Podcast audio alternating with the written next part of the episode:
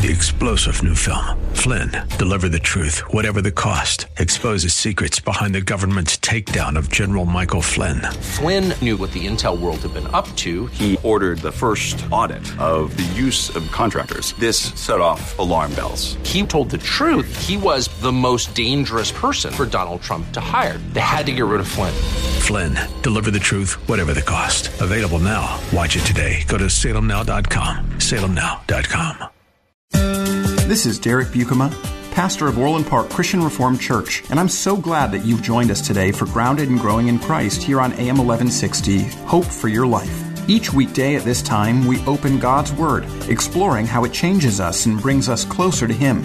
Right now, we are in a message series called The Living Church of the Living King, looking at the beautiful and glorious picture of Jesus Christ as the living one that gives our call to the church. To hear all of the messages in this series, please visit groundedandgrowingradio.com.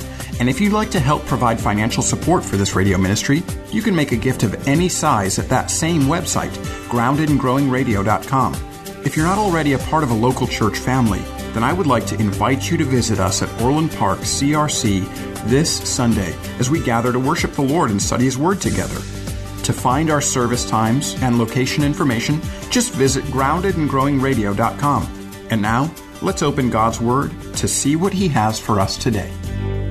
Would you turn with me in your Bibles to the book of Revelation? We're going to be taking a look at Revelation chapter 1, starting at verse 9 and reading through verse 20. Last, we started a sermon series through the book of Revelation. We were able to take a look at the prologue and the greeting that was offered to the seven churches. And today, we're able to take a look at the glorious vision that John has of the Son of Man. Let's remember as we hear this, this is God's word. I, John, your brother and partner in the tribulation and in the kingdom and the patient endurance that are in Jesus, was on the island called Patmos on account of the word of God and the testimony of Jesus. I was in the Spirit on the Lord's day, and I heard behind me a loud voice like a trumpet saying, Write what you see in a book and send it to the seven churches in Ephesus, and to Smyrna, and to Pergamum, and to Thyatira, and to Sardis, and to Philadelphia, and to Laodicea. Then I turned to see the voice that was speaking to me, and on turning, I saw seven golden lampstands. In the midst of the lampstands was one like a son of man, clothed with a long robe and a golden sash around his chest. The hairs of his head were white, like wool, like snow. His eyes were like the flame of fire. His feet were like burnished bronze refined in a furnace, and his voice was like the roar of many waters. In his hand, he held seven stars. From his mouth came a sharp, two edged sword, and his face was like the sun shining in full strength. When I saw him, I fell at his feet as though dead. But he laid his right hand on me, saying, Fear not, for I am the first and the last and the living one. I died, and behold, I am alive forevermore, and I have the keys of death and Hades. Write therefore the things which you have seen those that are and those that are to take place after this. As for the mystery of the seven stars that you saw in my right hand and the seven golden lampstands, the seven stars are the angels of the seven churches, and the seven lampstands are the seven churches. When you conceive of the Lord Jesus, the one who is your Savior and your Lord, how is it that you think of him? And how is it that you think on him? Now, do you think of him as the baby that's born in a manger that was wrapped in swaddling clothes and, and placed here in this feed trough, this place where the animals would feed from? Do you picture Jesus as the boy who amazed the people in the temple as he disputed with some of the religious leaders, amazed at his knowledge?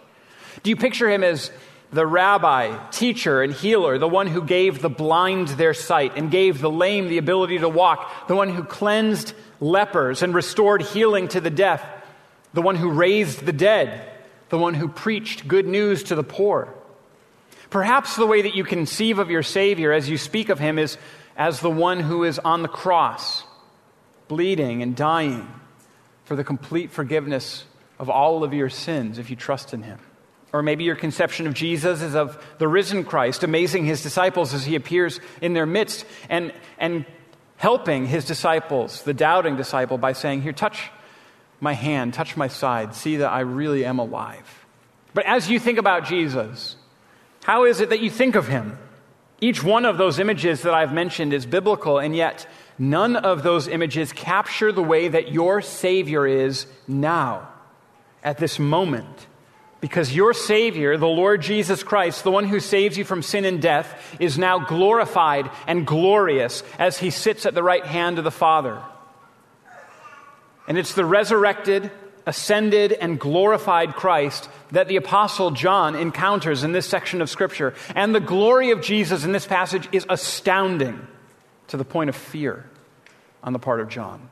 And this is amazing because John had lived with Jesus for three years. He knew him well. I mean, he, they, had, they had eaten together, they had traveled together, they had, they had slept in the same areas. I mean, they were in close community for three years, all three years of, of the ministry of the Lord Jesus. And now, as John sees him, he's afraid. He has to be told not to fear. This picture of our glorious Savior shows us a Savior who is to be feared, but it's also a picture that should not make you afraid. In fact, it's a picture that should give you hope and comfort and joy because the glorious risen Christ has power over death and he protects and he keeps his church, which means that if you're within his church, if you're in his church, a faithful congregation in his church, you're safely held by your glorious Savior. And, and, this text can be rightly divided into three different sections. The first gives us a challenging location, the second tells us about our glorious Savior, and the last tells us about the apostles' task, the task that the apostle John was given. These are the three sections of the text this morning. And so let's start by taking a look at the challenging location. In verse 9, the apostle John continues his introduction. John is writing to the churches as a brother. That's the way that verse 9 starts. I, John, your brother. He, like the saints in the churches who would be receiving his letter, was a Christian and therefore a part of the family of God. This is an important truth about you. If you trust in the Lord Jesus Christ, you have an identity of being a part of God's family, which means that your brothers and sisters are all of those that also trust in the Lord Jesus Christ. It means those who trust in the Lord Jesus Christ along with you here today. It means all of those across the face of the whole earth, regardless of language or culture or ethnic background, who claim the name of the Lord Jesus Christ. These are your brothers and sisters, but also all of those who have trusted in the Lord Jesus Christ throughout time. And so, John, as he writes to these churches and introduces himself as your brother in the Lord Jesus Christ, we realize John is our brother too, if we trust in him also. John is a brother of the saints to whom he is writing, and he also is a partner in the tribulation. I, John, your brother and partner in the tribulation in the kingdom. This is the way that he introduces things. Last week, as I was giving the first message in this series, I mentioned that there was a persecution that was going on at this time, and the text tells us that. John mentions that he's a part of the tribulation along with the churches who are receiving his message The churches at the time of this letter were experiencing persecution, and John notes that he's a partner in this.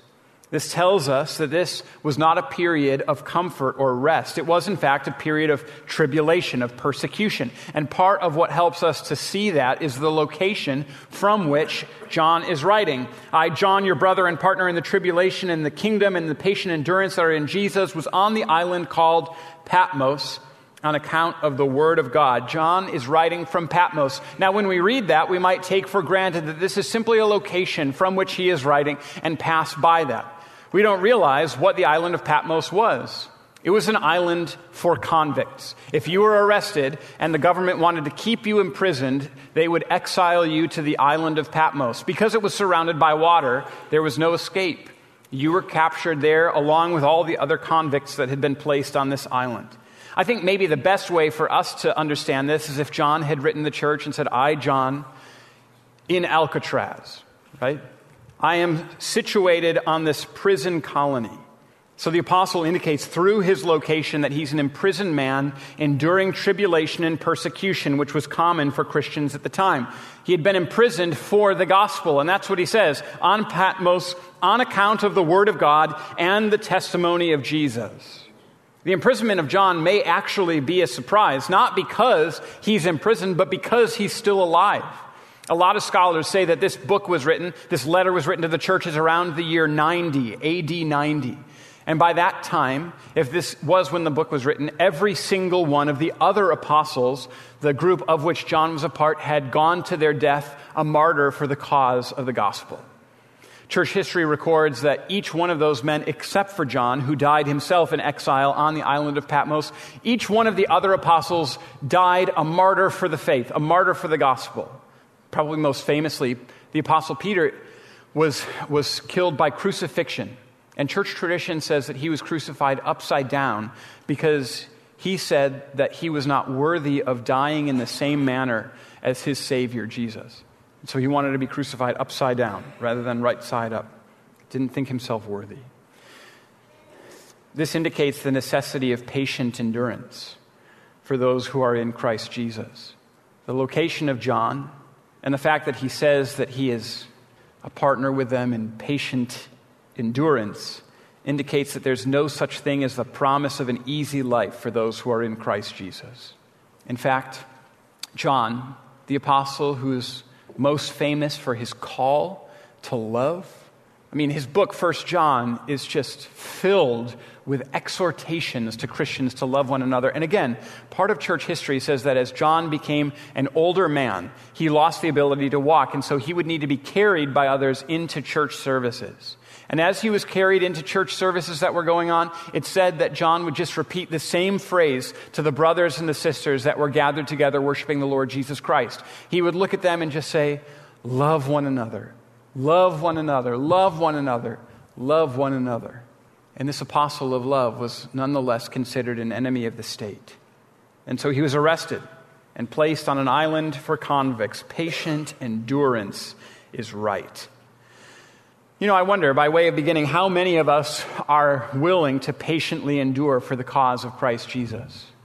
Patience is a virtue that's not often formulated or found naturally in the society in which we live. It's hard for us to be patient. I testify to you that it is hard for me to be patient. I ordered my wife a gift a couple of months ago. I know I'm, I'm bragging a little bit during the message. I ordered my wife a gift, and I didn't order it through Amazon, which is often the way that we order it, right?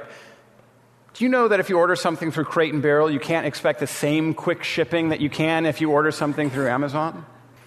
Now, this is to my own shame and embarrassment. I placed the order and I chose standard shipping because that's what was free, and so I assumed, ah, two days, just like Amazon. And then it showed up eight to ten business days, two weeks. And I was by myself, and I just said, ugh, that's forever. And then I was like, that's embarrassing. That's so quick. It's so embarrassing that I have a hard time waiting for two weeks for something to arrive. John is somebody who is waiting for the return of the Lord Jesus Christ. He had been there when Jesus had ascended into heaven.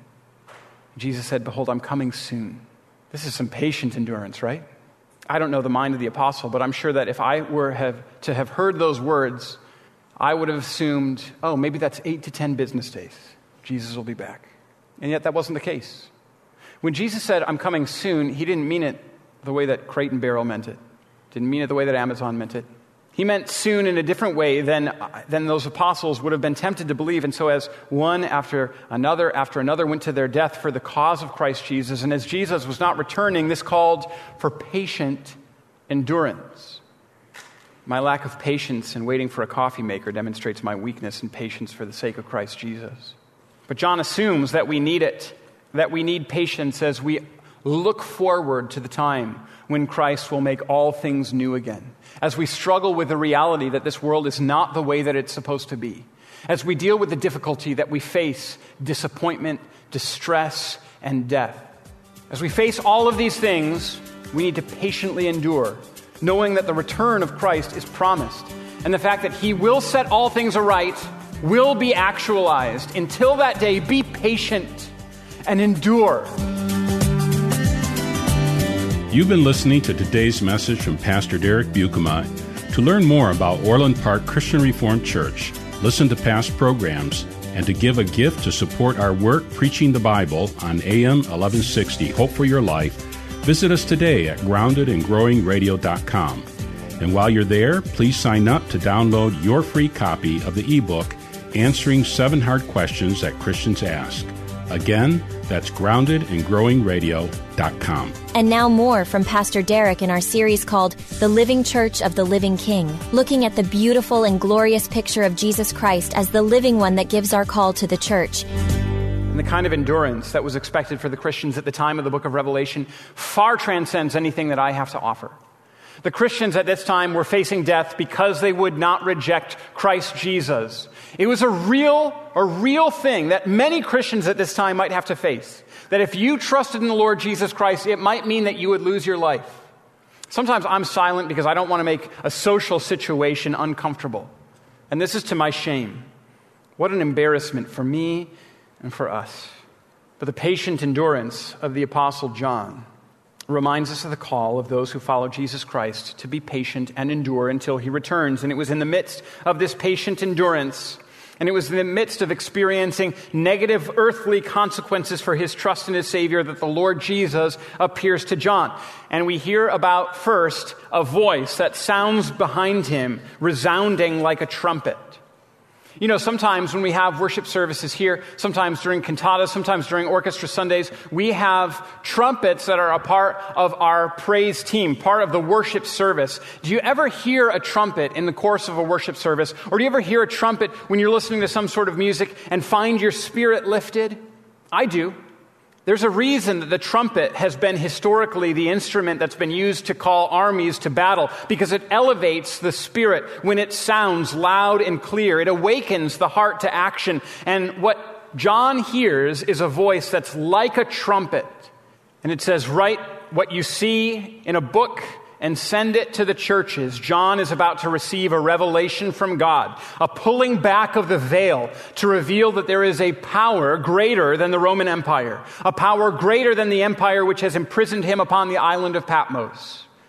That great empire of Rome was transcended by one far, far greater, by a glorious Savior.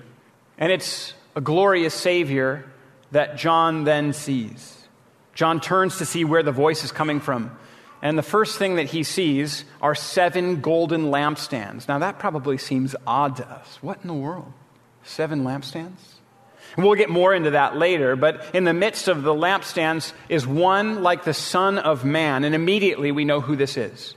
Who is the one who is like a Son of Man? Well, the book of Daniel tells us. In Daniel chapter 7, verses 13 to 14, we're told about the Son of Man. Let me read to you these two verses from the book of Daniel, from the prophet Daniel. I saw in the night visions, and behold, with the clouds of heaven there came, to, came one like a son of man. And he came to the Ancient of Days and was presented before him, and to him was given dominion and glory and a kingdom that all peoples, nations, and languages should serve him. His dominion is an everlasting dominion which shall not pass away, and his kingdom one that shall not be destroyed. This is the Son of Man, the one whose kingdom will be an everlasting kingdom which shall not pass away and will not be destroyed. And then the Gospels confirm it. The term that Jesus most often used for himself in the Gospels is the term the Son of Man. This is Jesus standing among the lampstands. John had turned to see the one who was very familiar to me to him. The one that he had walked with for three years of the earthly ministry of Jesus. The one that he had eaten with and been instructed by and seen die and witnessed uh, resurrected. John's Savior and your Savior was ascended to heaven and is now utterly glorious. And we know and we can see how glorious he is because of the way that the scriptures describe him. His clothing is a long robe, and it has a golden sash on it. This is the clothing of the high priest for the people of Israel. It shows us that Jesus is the great high priest, alone able to make atonement for sin. The hairs of his head are white. This indicates age and wisdom and respect and dignity. Christ's white hair adds to his brilliance. Maybe we should realize that the possession of white hair indicates someone who is due respect.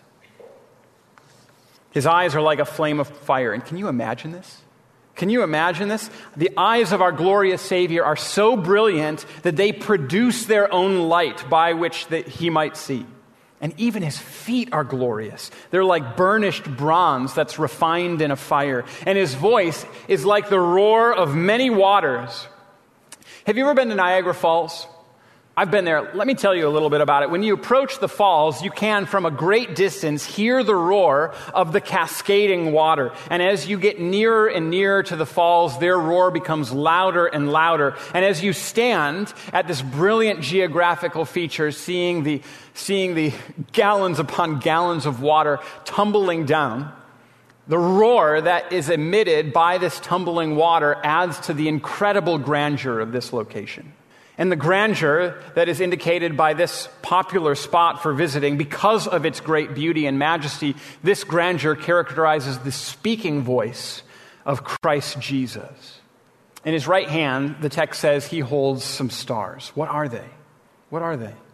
Well, the very end of this section of Scripture tells us As for the mystery of the seven stars that you saw in my right hand and the seven golden lampstands, the seven stars are the seven angels of the seven churches, and the seven lampstands are the seven churches.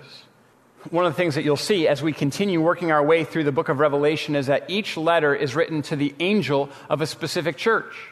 If, if your Bible is open, you can just take a look. That right in, the, in chapter 2, it says, To the angel of the church of Ephesus, write. And then it goes on from there. Each one of the letters is written to the angel of a specific church. To this angel, write this thing. Now, what in the world? This star represents the angel of a church. What is the angel of a church? Sadly, no one knows for sure. I wrote to a friend of mine who's a, who's a, uh, a, a biblical scholar. And I thought, you know, I just can't crack this whole angel thing. So I wrote to him and I was like, I need your help. I'm writing a sermon on the book of Revelation. Tell me, what is the angel of a church? And he writes back, Brother, that's the million dollar question. No one knows. Now, in, in, uh, in African American theology, the angel of the church is assumed to be the pastor of the church, and that's something that can make sense because angel, uh, the, the, word in Greek, this means messenger. And so, so one, of the, one of the plausible things is that this is the, the pastor of a church that's being written to, the messenger, the one who receives a message and then gives it to the people. It may be that this doesn't refer to someone in particular. It may not be that there is an angel posted at each church that this is written to, but it may be to show that the message that comes to each church is one that comes from God and through God, and that at the center of each church must be this message of God and messenger of God, and that each church is upheld by God. But at its base, one of the things that everyone recognizes is this language of lampstand and, and angel of a church and star, that this is, this is a reference to the church itself. And so, what this means is that as Christ Jesus is holding these, these stars in his hand, he's holding on to the churches. He's the one that has them. He holds the churches. The picture of Jesus continues out of his mouth comes a double edged sword, a sharp two edged sword. And so, not only is this a glorious picture of the Lord Jesus, it's also a fearsome one. You see, the Bible is described as a sword throughout the New Testament. We're told that the Word of God is living and active, that it's sharper than any double edged sword. And from the mouth of the Lord Jesus comes a sword you see, the weapon needed to defeat the enemies of the Lord is the word of the Lord. Do we recognize the potency of the word of the Lord? You would not trifle with a sharp two edged sword. Don't trifle with the word of God. And the brilliance of the Son of God, the brilliance of the Savior, is punctuated by his face, which shines like the sun at midday. When the sun is shining outside, you can't look at it even a temporary glance at the sun shining in its strength can do irrevocable damage to our retinas. And the face of the Lord Jesus is like the sun at full strength. This is how glorious he is. And this glorious Son of Man, the glorious Savior of the Apostle John, our glorious Savior, this glorious picture causes a response. John falls down. And this makes sense, doesn't it? All throughout the scriptures, we recognize that the Lord God, that Jesus Christ is utterly glorious. Throughout the Old Testament and the New, when people see some sort of veiled picture of God, it changes them forever. Jacob saw only a ladder, and yet in seeing the ladder, said, Surely the Lord is here, and set up an altar to the Lord there. Moses saw a burning bush And being in the presence of the bush that was burning, he had to remove his sandals because he was on holy ground. Paul saw only a light and heard a voice. And yet, this voice of the Lord God and this light which he saw was enough to blind him. Here, John sees the exalted Christ, and as he looks at his face shining with radiance and his eyes flaming like fire, and, and sees the two edged sword coming from his mouth, he falls at his feet as though he is dead. This is a fitting response. Don't miss this. Your picture determines your posture. The picture of the Lord Jesus that you have determines your posture. When you realize the glory of Jesus, the natural response is to fall down at his feet, to recognize his glory, and to worship him as the one who transcends any and all else. This is a fitting response. You've been listening to today's message from Pastor Derek Buikema to learn more about Orland Park Christian Reformed Church, listen to past programs, and to give a gift to support our work preaching the Bible on AM 1160 Hope for Your Life, visit us today at groundedandgrowingradio.com. And while you're there, please sign up to download your free copy of the ebook Answering Seven Hard Questions That Christians Ask. Again, that's groundedandgrowingradio.com. This is Pastor Derek Buikema, and on behalf of Orland Park Christian Reformed Church, we want to thank you for your support and partnership in proclaiming the gospel here on AM 1160 Hope for Your Life. If you're looking for a local church to call home, Orland Park Christian Reformed Church welcomes you to worship with us this Sunday. You can find all the details online at groundedandgrowingradio.com. Thanks again for joining us, and until next time, may God bless you. Three star general Michael J. Flynn, head of the Pentagon Intelligence Agency, knew all the government's dirty secrets. He was one of the most respected generals in the military. Flynn knew what the intel world had been up to, he understood its funding. He ordered the first audit of the use of contractors. This set off alarm bells.